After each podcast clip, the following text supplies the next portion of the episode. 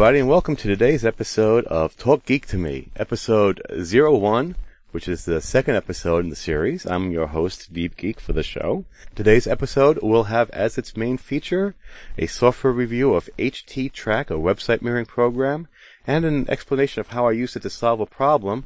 A, uh, I talk about using it with a common Perl script search engine available on the cPanel web hosting system, which is a common thing for web host, web hosters to use to give you a cPanel account. And I use it to create what I call a vanity search, which is uh, a search of just mirrors of my uh, personal favorite websites out there.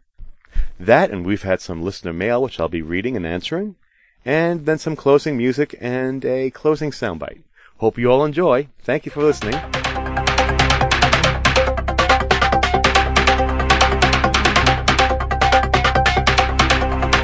Let's talk about HTTrack and how I used it to solve a problem I call the non-commercial search problem or the vanity searches problem. Okay, so HTTrack is a small, lightweight utility that mirrors websites. When you run HTTrack, you create a local copy of the website on your disk. HTTrack has a GUI version called Web Track, as well as a proxy utility. It comes in Linux, Unix, and Windows version. Now you might be asking yourself, all right, why would you want to copy your websites? Well, there are a number of reasons you may want to copy a website. The most important one being convenience. There are times and places where we just can't be online. And if you have a few favorite websites stored in your computer or USB drive, you can always refer to them as well as just read them. A common situation that comes to mind is being on an airplane. Frequently, there is no internet or perhaps some limited and expensive connectivity. Having a copy of a few web favorite websites is a gr- great thing in this situation. Of course, we aren't talking about full-blown LAMP websites. We are talking about websites that are your typical small sites, what some people call informational sites. I love these. They are typically under 1 gigabyte in size, are mostly text-based HTML, and serve as mini encyclopedias on a specialized topic. My personal favorites include a techno-shamanism site, a Linux site by a gentleman who lectures on Linux, a few sites about a favorite hobby, pipe smoking. These sites are small and rich in information, and thus several can be fit on a thumb drive. Another reason to copy websites is to archive material. Websites are ephemeral in nature. That is to say, they can be here today and gone tomorrow, literally. By having some archives, we can rest assured that some of our dig- digital heritage is preserved. Yet another reason is for research reference. Websites can be changed, moved, or deleted quickly. Perhaps you're doing research and crawling the web. A copy of the site quoted as it appeared that day can be important to you to prove your own integrity in the future. Of course, you are not limited to the reasons discussed here. You may have reasons for your own for having a copy of websites or web pages. For some people, the things you can do with a website once captured this way may be the reason. When I first experimented with this process, I ran a small web server on my laptop with a Perl script for searches. I would invoke the search and keep learning about my favorite topics wherever I was. Now, if I wanted to do this again, I would probably use this web search indexing program HTDig, which is depended upon by the KDE program KHelpCenter, to build its searchable index of documents. If I did not want a full-blown index, HTTrack allows you to restructure the site as it is copied. Thus, you can put all your HTML in one directory, and even grep it if need be. I used the GUI version once or twice, and it was like you would expect. You type a URL into a web form, and off it goes. Now I prefer to start with a command line. Typically, the first step would be to create a directory just for the mirror. I usually name the directory after the site, then you kick off a command prompt in the directory, type httrack and the URL of the website, and off it goes, downloading pages. With luck, it will give you a good local copy of the website with all the links adjusted. I usually use a switch to group the websites by file type, type, but that's me. Now, if there are problems, think of the phrase runaway spider. You can control C the program and begin using switches and filters to limit the scope of its action. Let's look at a real-world problem. Searching the web pages that only you want to search. You know, I don't even know if the term vanity search is the right term for this. I also call it the non-commercial search. Now, in Hacker Public Radio episode number 284, myself and several other HPR hosts discussed whether or not Google was evil. At one point of this discussion, we theorized that a search run by our own posse would be great. This got me to thinking about a grassroots alternative to big search engines.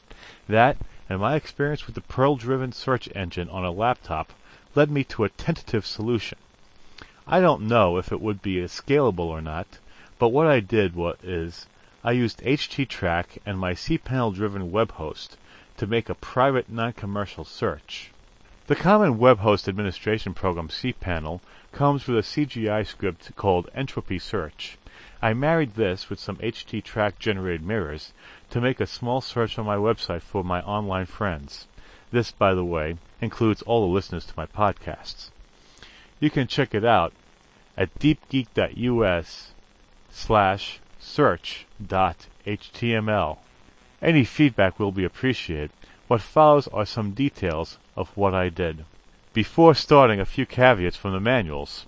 Now you know why this is called Talk Geek to me. First, if you decide to do something like this, don't use HTTrack with any password protected sites. HTTrack can copy these, but will store the password plaintext in its logs. Don't do that. Second, the program Entropy Search searches all files on your web server and indexes them. So if you host any password protected sites on your server, don't do this either. The search indexes will contain the contents of your protected sites. Of course, if you are like me, and you only use your web server account for things you want to make publicly available, you can go ahead and knock yourself out. The first step was to, you guessed it, mirror some favorite sites to my local computer. HTTrack did the hard stuff for me. Step two was copying those sites to a subfolder on my website called Mirrors. I also put up a robots.txt file to tell the search engines not to search these sites. I figured it would look like I was trying to steal content if I did otherwise. Then I logged onto the control panel of the web host, went to the CGI Center page, and clicked the link to build the index for entropy search. Then I copied the HTML example on, into a web page I called search.html.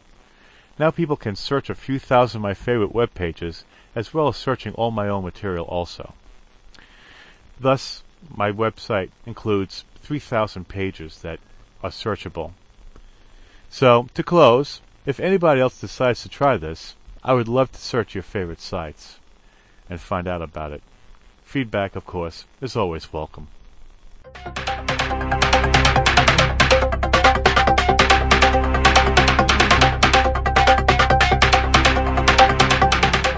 Okay, we had some listener feedback, so I'd like to open up the mailbag. Uh, first, my friend Piro, a good friend of mine, going, going back a few years of uh, internet correspondence over email. Uh, first listened to my show, and he sent me a couple of emails. The first one said, You need to flow a bit more with the show. You sound like you're reading from a script. Well, actually, Piro, I am reading from a script. I've done both script, scripted and script this. And uh, believe me, I'm better with the scripted. I really am. But you know, um, I, I will work on it. I, I, I, upon listening to it a second time around, I realized I was a little bit stiff. So I'll work on it. And uh, the second email he sent, uh, he said there was one word. It said interweb. Piro. Everyone cool calls it the interweb now. Come on. well, I'm teasing him a little bit. You know, that might just be uh, a habit of my posse. One of my fellow podcasters at Hacker Public Radio, Miss Plexi, um, boyfriend of our fearless publisher, Mr. Enigma, um, emailed me to congratulate me, said she particularly liked the feature that I put in the show notes, the whole script for the show. Uh, yeah, that's really important, Plexi. Um, I found that when Google keys on that script, it really helps people looking for that kind of information to get zoned in right to your uh, download pay, download area which I include right over the script actually. So actually, here's a little story about about this. I found that I was watching my uh, my uh, AWStats on my cPanel there, and I noticed a little um, area for incoming links from Pakistan was going moving up and up and up closer to the top. I said, wow, a lot of people listen to me in Pakistan. I had no idea why. And they actually w- were, were blogging, and so I could track back to the blog. And I could not believe what I found. This was about the podcast I did on running Linux off the comp- compact flash chip. And it turns out that a bunch of engineers in Pakistan were using what I said in the compact flash episode to put a database onto a server that they felt the disk was too slow and was too small to be loaded into RAM. And I was just, wow, you know, real engineers using the stuff that I talk about on the, on my podcast. That was very flattering. I'm always amazed to see where this goes. So, you know, I, I, I tell that story to, to people I know in real life and they're like, oh, Pakistanis. Well, you know, hey, these are obviously, you know, above the board people in Pakistan, not what some people think of when they think of Pakistan this day and age. But anyway, engineers, and uh, it's amazing to see their blog. You know, they're all, you know, dressed in their traditional headgear. Um, and they're talking about my stuff. I'm like, oh. So, Plexi, thank you for your email, and I hope to, uh, you keep listening, and I hope to, uh, receive much more feedback from you. Thank you so much. Now, I've had a few feedbacks from a fellow HPR host, Klaatu. Um, first one he said, you know, he he was privileged with the sneak preview of the first episode. So the first one he said is April 1st, brilliant premiere date.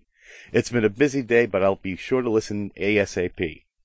Well, the original um, idea is to uh, get them out around the first of the month, and unfortunately, I started in April. So I was afraid that it would not be taken too seriously if I used uh, April Fool's Day as the first date. Uh, I did have it a little bit ahead of schedule, and as time came closer, I couldn't resist a couple of days before April. So it never went through to being April the 1st. Now, I did share with my friend Klaatu that, uh, you know, uh, Piro's comment about me sounding stiff, and uh, he humorously retorted, uh, oh well, that's how you always sound. I thought that was just the way you talked. well, he also said in the same email that it didn't bother him a bit, that uh, he enjoyed the episode and looked forward to future episodes, and that he thought that numbering them in hex was brilliant. Yes, I like the hexadecimal touch too. You really find out really quickly who your real friends are when you launch one of these podcast things. Um, you know, we agree on so many things. It, it's it's uncanny, but uh, let's let's see how his sense of humor is because my exiting sound clip after the exit music is uh, is actually uh, some statements he made on his third season, episode 19 episode of his podcast, The Bad Apples, taken out of context. It was just, I was staying in the DMV line, you know, doing something about my car and listening to his podcast and I said, wow, that would sound really great taken out of context. So I did a little remix. So I hope he appreciates it. Klaatu was also eager to be on the uh, email new email list that I've done to uh, notify people by email when I issued new ones, new Talk Geek to Me episodes. So he's like the first one after myself because I need to see what I'm sending out, how it looks when it comes back. So, and he's actually suggested that he was now number hex two.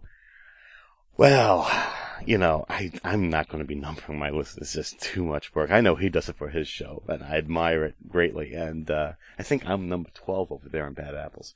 But, you know, these guys can keep track of their own numbers. Besides, who really knows how many people are, are listening and not corresponding? I, I love getting email about the shows. I really do. Um, but I know a lot of people out there are just listening. So, you know, it means, it means a lot to me when I get an email because it's like the beginning of something new. It's, it's not, nothing is set in stone yet. So it's like if you want this to take a certain shape, you just have to email me and tell me.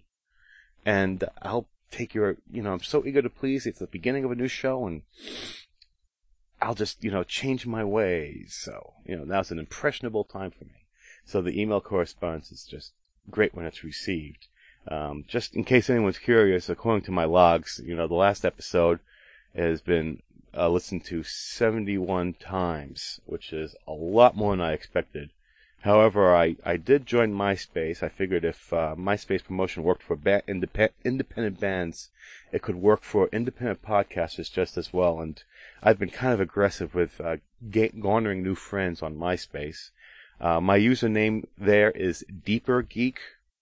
You know, so it's www.myspace.com slash deepergeek, and deepergeek is spelled Delta Echo Echo Papa Echo Romeo Golf Echo Echo Kilo.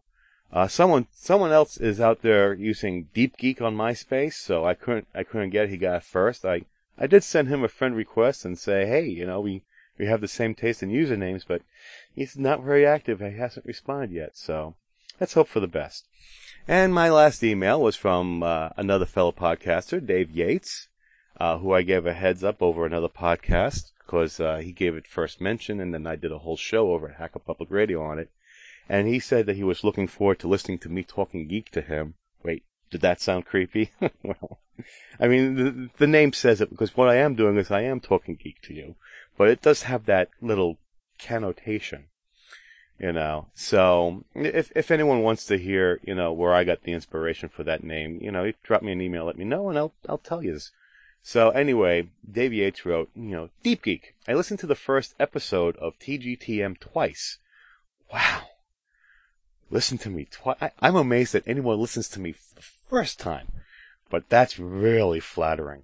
Wonderfully listenable. I really enjoyed it. The content was top notch, entertaining and informative. And then he goes on to say that you will do well. Thank you, Dave. Thank you so much. That means so much. You know, I'm going to, you know, I'm going to find out what, what the words giving it your best shot means over this thing. And so your, your kind feedback is much appreciated. And, um, I don't know how much email I'll get. I hope it's a lot. I, I enjoy the emails so much and I want to encourage each and every one of you, if you want to, to drop me a line either at the uh, MySpace account. I'll be reading the email there. So if you want to send me email, regular email, you can also email it to the following email address, dg at deepgeek.us. That's Delta Golf at Delta Echo Echo Papa Golf Echo Echo Kilo dot Uniform Sierra. And I hope to hear from people. It means a lot to me. Today's closing music will be Salme Dahlstrom, Come On Y'all Club Jumpers Radio Mix. And uh, it's available in the show notes as a separate download. I got one, this once again from podsafeaudio.com. Uh, great service those guys produ- uh, producing. I hope you all check it out.